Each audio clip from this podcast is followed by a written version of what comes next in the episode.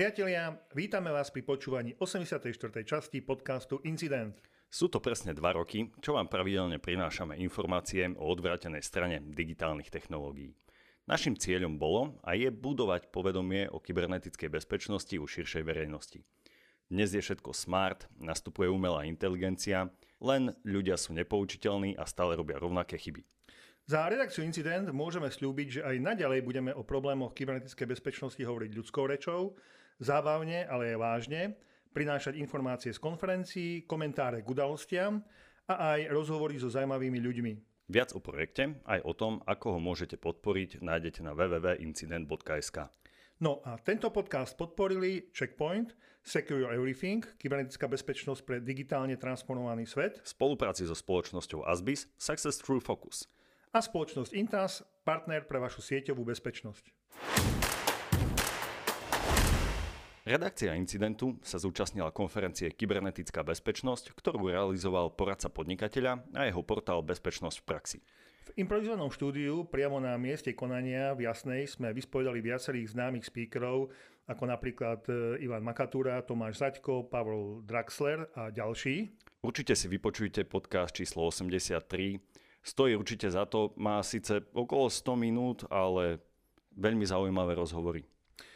V druhej správe o fleškách máme informáciu k Medzinárodnému kongresu ITAPA. Každý rok prináša zaujímavé témy.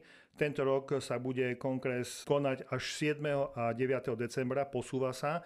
Kongres bude teda trvať 3 dní. No a Incident je mediálnym partnerom kongresu ITAPA, takže vám z prípravy, ale aj z priebehu konferencie určite prinesieme podrobnosti. No, v prvý deň sa môžete hneď tešiť na inteligentný priemysel, digitálne zdravotníctvo a reformy na Slovensku.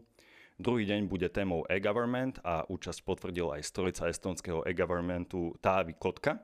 Tretí deň bude pozornosť venovaná priamo kybernetickej bezpečnosti a to nás asi bude zaujímať najviac. Aj keď úprimne ani inteligentný priemysel, ani digitálne zdravotníctvo či e-government sa téme kybernetickej bezpečnosti nemôžu vyhnúť, lebo s ňou úzko súvisia. Predbežná informácia z tlačovej správy, e, bude to kombinácia fyzického a online eventu, no a novinkou bude tzv. inteligentná suchá hmla, ktorá dokáže dezinfikovať vzduch priamo v priestoroch kongresu a je schopná do niekoľkých sekúnd zničiť možné prítomné vírusy. No a ako hovorí šéf a spoluzakladateľ ITAPA Michal Ivantišin, ITAPA chce vyslať signál týmto spôsobom o tom, že možno netreba plošne zatvárať prevádzky a podujatia, ale treba hľadať skôr inteligentné východiska. Phishingové kampane. Phishingovým kampaniam sa už bohužiaľ nevyhneme a v podcaste číslo 82 sme upozornili na phishingové kampane Slovenská pošta a jej čakajúci balík treba zaplatiť len 4,99. Samozrejme Facebook, tam sa to hemží phishingom, neklikajte na sumariny, o tom hovoríme stále.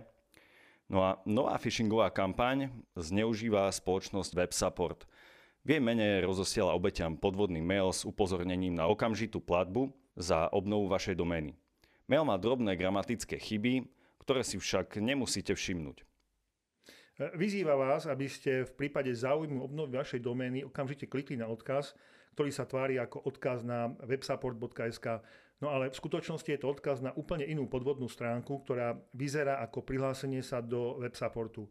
No a po zadaní mena hesla do ako keby vášho web supportu vás presmeruje na akože platobnú bránu Tatrabanky. Pozor, je to opäť falošná adresa, nie je to ozajstná Tatrabanka.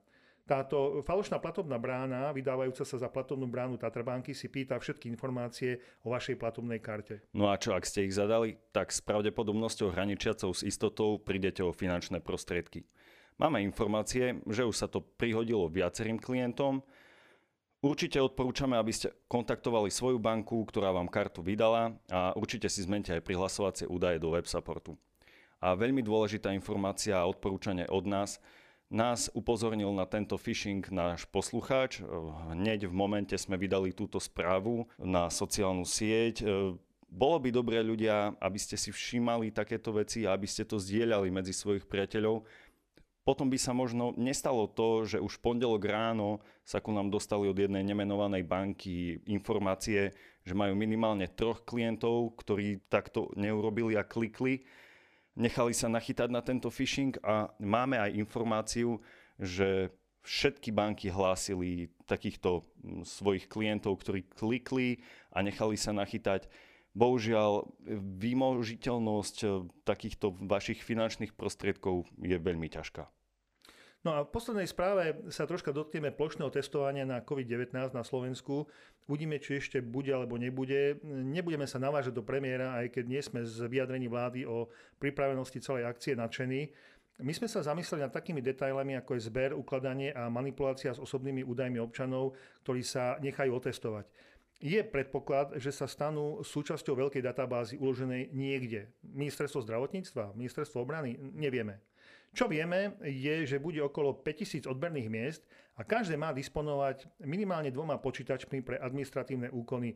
Rozumie teda na spracovanie evidencie. No zatiaľ sa nikto nespýtal a preto vlastne aj nikto nevysvetlil, do akej aplikácie sa budú ukladať, ako budú na počítačoch chránené, ako budú prenašané, no a predpokladajme, že do nejakej centrálnej databázy, No a dokedy tam budú a ako tam budú, ako dlho budú uskladnené? Okrem kontroly, či ste sa vlastne dobrovoľne zúčastnili povinného testovania, na čo všetko ešte budú slúžiť?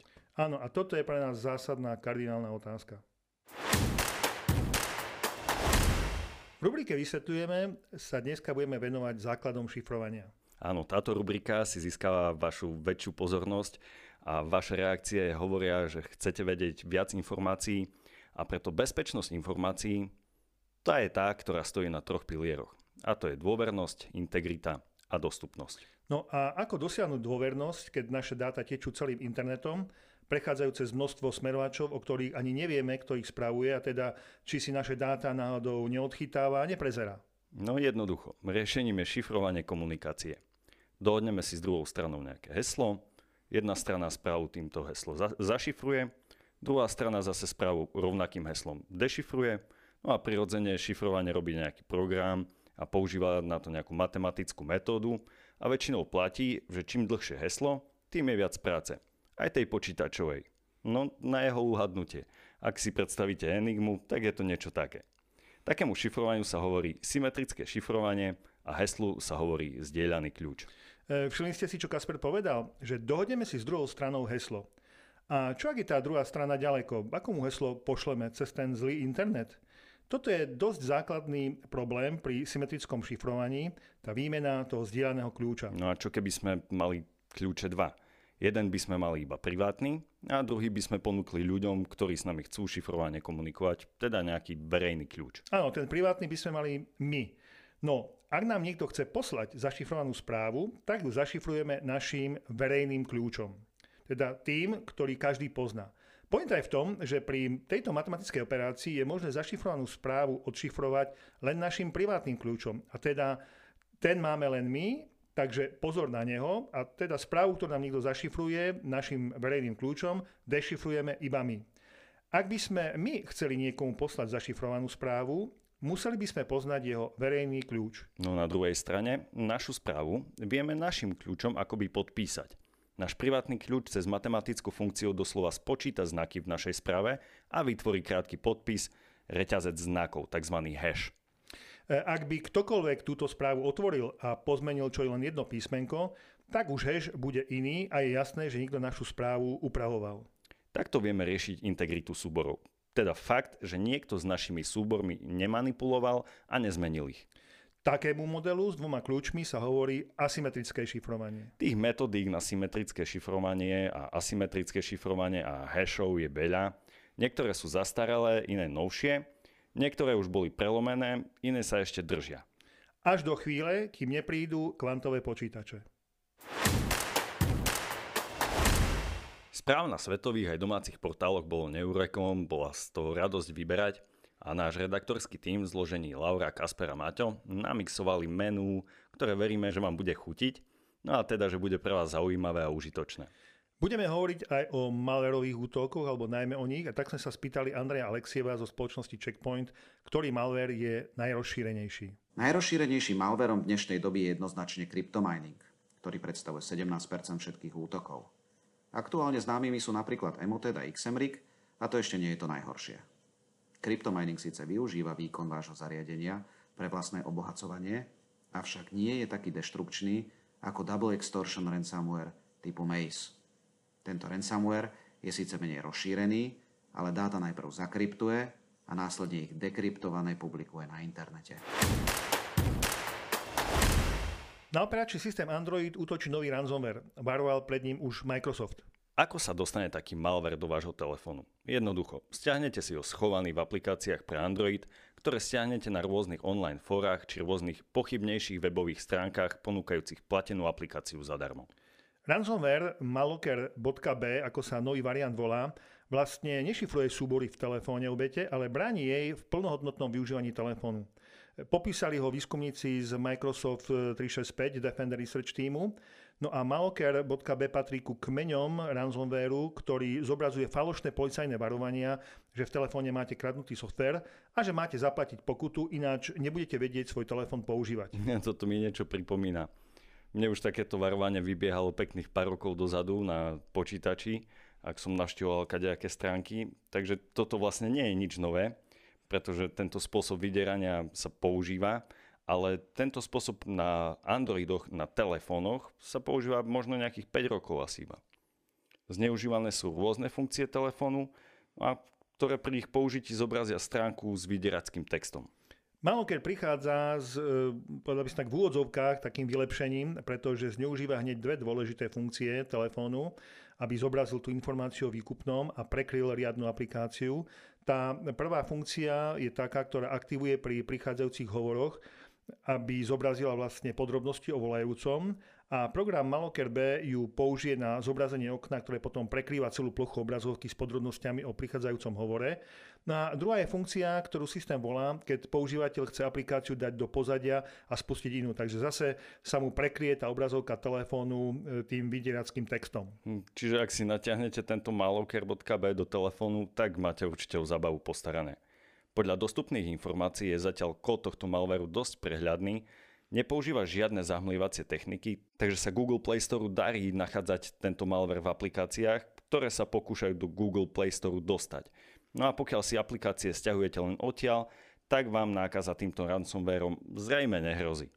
Poučenie neťahať aplikácie z neoverených zdrojov. ESET bol súčasťou veľkej operácie na ochranu amerických volieb. Neznie vám už samotný názov tohto príspevku veľkolepo. A čo sa vlastne dialo? Už 22. septembra spozorovala firma Intel 471, ktorá sa zaoberá analýzami spravodajských služieb v oblasti kybernetickej bezpečnosti, že počítače infikované botnetom TrickBot dostali zvláštny update. Ich nový config súbor s inštrukciami obsahoval novú IP adresu Command and Control servera, konkrétne adresu 127.0.0.1. Kto ste znali, tak viete, že je to IP adresa, ktorá je z internetu nedosiahnutelná, má špeciálne účely. Kto ste to nevedeli, tak už to viete. No a zdalo by sa, že operátori botnetu urobili chybu. Ale 1. oktobra sa celá operácia zopakovala a to už bolo jasné, že niekto cieľne útočí na operátorov botnetu TrickBot s cieľom znefunkčniť tento botnet. Zároveň boli Command and Control servere TrickBot e, databáza zaplavované falošnými údajmi o novonakazených počítačoch. Teda asi niekto mal evidentne dobré informácie o fungovaní botnetu a snažil sa ho odstaviť. Svetlo do celého vniesol generál Paul Nakasone, veliteľ tzv. Cybercomu, kybernetického komanda americkej armády, ktorý pre Washington Post vyhlásil. Momentálne je pre mňa top priorita bezpečné a legitímne voľby 2020. Ministerstvo obrany a špeciálne jednotka Cybercommand preto urobí všetko. Neočakáva sa, že Trickbot skončil, ale očakáva sa, že nebude môcť naplno zasiahnuť do priebehu amerických volieb.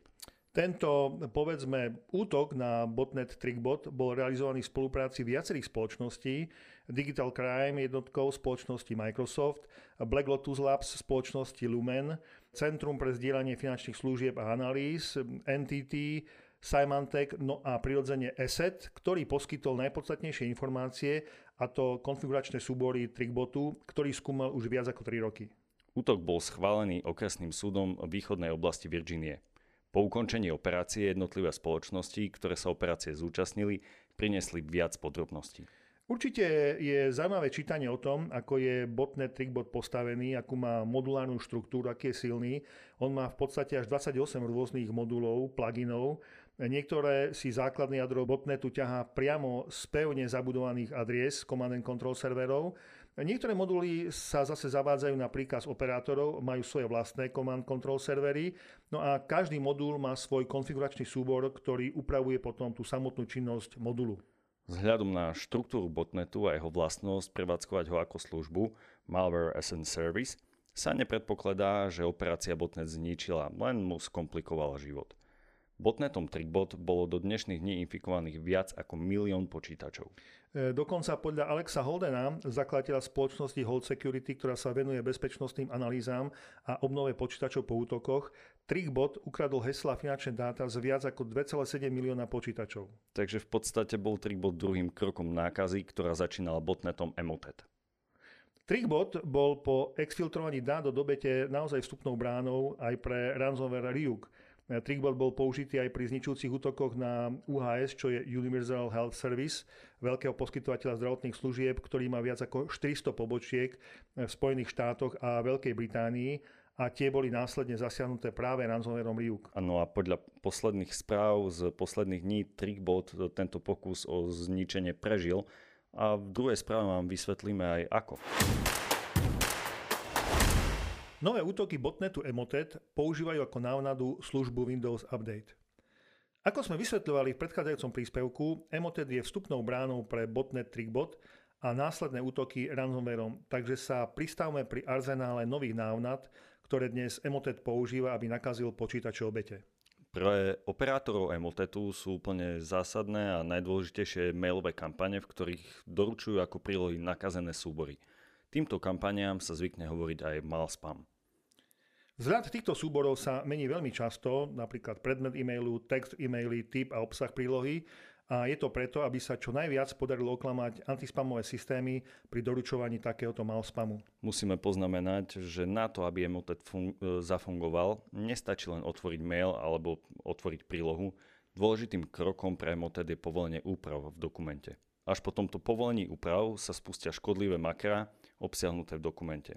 No a preto je pre Emotet e, operátorov dôležité, aby dôvod, prečo máte niečo urobiť, prečo máte vykonať nejakú akciu, povoliť editovanie dokumentu, bol veľmi presvedčivý. E, uvedieme príklady. E, dokumenty, ktoré tvrdia, že boli kompilované na inej platforme, napríklad Windows 10 mobile, Android alebo iOS a používateľ musí pre zobrazenie obsahu povoliť úpravy. Alebo dokumenty, ktoré tvrdia, že boli zostavené v starších verziách balíka Office a používateľ musí povoliť úpravy, aby sa obsah zobrazil, alebo dokumenty, ktoré tvrdia, že sú v chránenom zobrazení a ktoré žiadajú používateľa o povolenie úprav. Je ironické, že mechanizmus chráneného zobrazenia blokuje makra a zobrazuje tlačidlo e, obmedzenie povoliť úpravy. Dokumenty napríklad zase, ktoré tvrdia, že obsahujú citlivý materiál alebo materiál s obmedzenou distribúciou, ktorý je viditeľný až potom, čo používateľ povolí úpravy.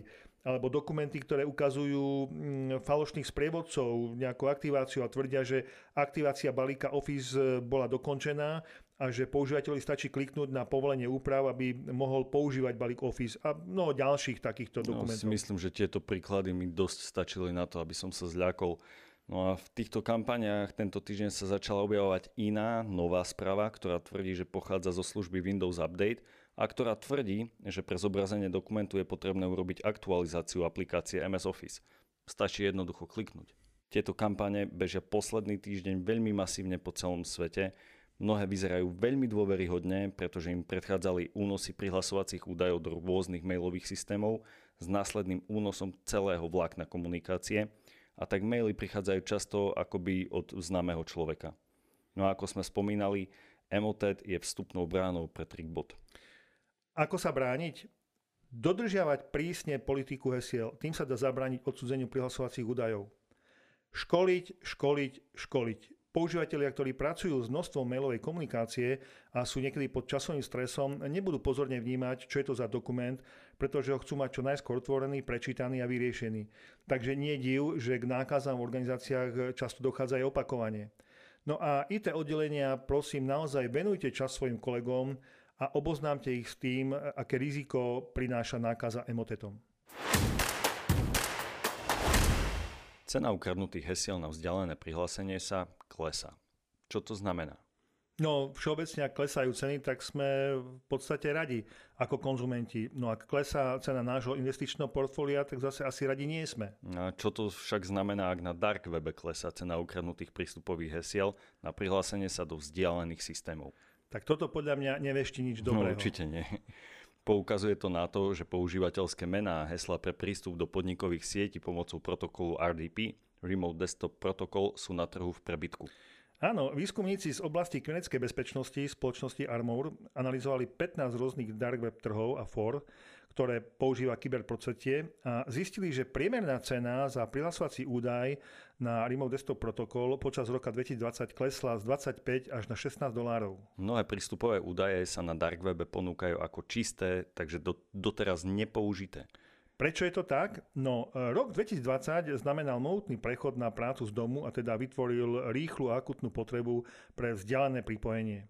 Najjednoduchšie a prirodzene aj najmenej správne bolo povoliť e, RDP protokol na firemnom firewall a používateľ sa potom cez RDP protokol dostal zo svojho domáceho počítača na svoj firemný počítač a mohol pracovať ako keby sedel priamo vo firme pri počítači. Predpokladá sa, že takto to urobilo množstvo IT oddelení, aspoň vzhľadom na počet e, vystavených RDP serverov, počítačov, na ktorých sa dá vzdialene pripojiť.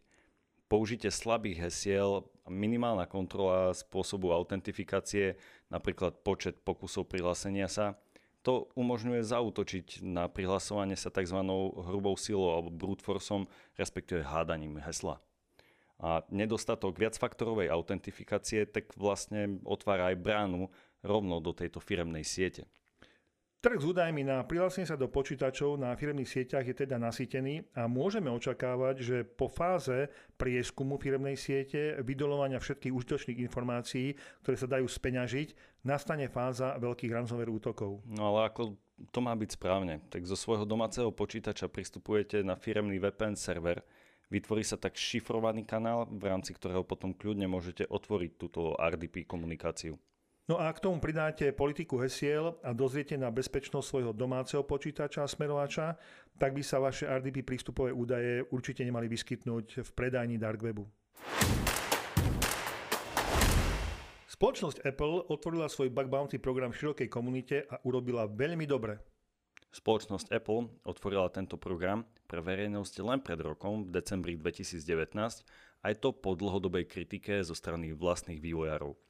Ale vyzerá, že urobila veľmi dobre, pretože za posledné 3 mesiace skupina etických hackerov združená okolo človeka s prezývkou Kari, známeho aj ako headhuntera v komunite hackerov, odhalili až 55 zraniteľností v infraštruktúre a systémoch spoločnosti Apple. Zarobili si týmto činom takmer 300 tisíc dolárov. No dôležitejšie však je, že spoločnosť Apple reagovala veľmi pružne a objavené zraniteľnosti opravovala veľmi rýchlo, niekedy radovo v hodinách, klobúk dole. Čo nie je ale dobrá správa, až 11 chýb bolo kritických, z toho jedna umožňovala útočníkovi preberať obeti z iCloudu účtu automaticky všetky dokumenty, fotografie, videá, samozrejme všetky položky, ktoré tam mal. No, medzi kritické zraniteľnosti patrili aj chyby v základnej časti informačnej infraštruktúry spoločnosti Apple, ktoré umožňovali napríklad načítať zdrojové kódy interných projektov Apple, kompromitovať software pre priemyselné riadenie skladu spoločnosti Apple, prevziať kontrolu nad komunikáciou virtuálnych stretnutí zamestnancov a pristupovať k rôznym riadiacim nástrojom a citlivým informáciám. No ako sme povedali, 11 zraniteľností bolo kritických, no a ďalších 29 vážnych a 13 stredných alebo s nízkou prioritou. Podrobnejšie o chybách sa dočítate na priloženom linku od threadpost.com. Je zaujímavé, že jedna z najvážnejších chýb, ktorá umožňovala kradnúť obeti z iCloudu všetky dáta, bola spôsobená chybne napísanou aplikáciou. Bol to tzv. cross-site scripting problém. No to samozrejme asi poukazuje na to, ako málo pozornosti je venované vývoju aplikácií aj u takýchto veľkých spoločností. Napriek tomu, že odhalené chyby boli veľmi rýchlo opravené, ako sme spomínali, a tiež boli veľmi rýchlo aj vyplatené odmeny etickým hackerom, zostávajú otvorené tieto otázky, ako dlho tieto chyby existovali, či boli etickí hackeri jediní, ktorí tieto chyby objavili, no a ak nie, tak koľko VIP používateľov Apple iCloud služieb prišlo o svoje súbory. Problémy s pluginmi vo WordPress nekončia. Ďalší plugin s viac ako 60 tisíc inštaláciami má svoj problém. Pred necelým mesiacom sme v podcaste číslo 81 informovali o problémoch WordPressu, respektíve o jeho probléme v plugine File Manager, kde bol problém s PHP a zraniteľnosť mala najvyššie skore 10. Výskumníci z WordFans pod vedením Ram Gala uvádzajú, že podobné problémy, problém vkladania objektov PHP, ale tiež navyše problém cross-site scriptingu, majú ďalšie dva pluginy. Jedná sa o plugin PostGrid, ktorý umožňuje používateľom zobrazovať svoje príspevky v rozložení mriežky a má zhruba 60 tisíc inštalácií.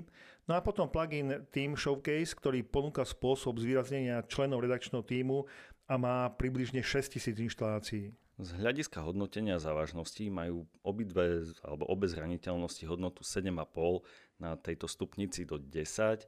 Otvárajú totiž dvere k prevzatiu samotnej stránky. Problém s PHP je dosť podobný problému v plugine File Manageru. Tu sa zneužíva tzv. Object Injection metóda, vloženie špecifického kódu do web requestu a tento kód je na úrovni aplikácie. Tu konkrétne uvedenou pluginu a je potom nesprávne spracovaný. Cross-site scripting zase štandardne umožňuje vložiť do stránky parameter, ktorý môže odkazovať na inú stránku s obsahom zlomyselného kódu. No a ak máte právo prihlásiť sa do redakčného systému, hoci aj s minimálnymi právami, tak oba pluginy umožňujú tzv. Ajax request, teda cez browser iniciovať komunikáciu so serverom a upraviť vzhľad, e, layout predmetnej časti stránky, ktorú plugin manažuje. Pomocou špeciálneho post príkazu viete v jednej časti upraviť kód a vsunúť tam zlomyselný odkaz. Obe zraniteľnosti sú ľahko zneužiteľné, ak má útočník akékoľvek síce aj, kľudne aj minimálne práva k prístupu, napríklad ako predplatiteľ k obsahu portálu. Vývojár doplnkov spoločnosť Pick Plugins už vydala opravy, takže pokiaľ uvedené pluginy vo svojom WordPresse používate, tak si ich určite skontrolujte, či máte PostGrid verziu 2.0.73 a Team Showcase verziu 1.22.16. Tie sú totiž v poriadku. Zatiaľ. Teda, zatiaľ, áno. Ako preniesť heslo od odosielateľa k príjimateľovi, o tom sme sa bavili pri symetrickom šifrovaní, ale ako to preniesť tak, aby ho nikto cestou neodchytil? Ako? No, teleportáciou. tak na teleport ja čakám vlastne už celý život od narodenia. No aj keď to znie na prvé počutie ako sci-fi, čo vlastne ešte stále je, ale je to v podstate možné. A nevyzerá to ako veľmi vzdialená budúcnosť. Počuli ste pojem kvantový počítač? Hm, predpokladám, že áno. A my skôr predpokladáme, že ste na tom podobne ako my, no a nedokážete si poriadne predstaviť, ako by mohli fungovať a čo by mohli riešiť. Rovnako sa začína častejšie spomínať pojem kvantový internet, v ktorého povedzme, že budovaní je najďalej Čína, ale rovnako aj Európska únia. Spojené štáty ale len nedávno, 23. júla 2020, zverejnili blueprint o stratégii budovania kvantových sietí. No ale poďme teda späť k jadru veci prenosu hesla. V našom štandardnom svete máme svetlo zapálené alebo zasnuté. Poznáme áno alebo nie a v počítačovom svete, tom klasickom, máme hodnotu 1 alebo 0. No ale v tom kvantovom svete sú nositeľmi informácie kvantové stavy častíc, tzv. qubity. Áno, pre nás e, kvantových ignorantov, ako ja hovorím, je to tak trochu nepochopiteľné, že qubit môže byť súčasne v stave 0 a 1. To je ako keby ste naraz sedeli na ľavej aj pravej strane sedačky. Jasné.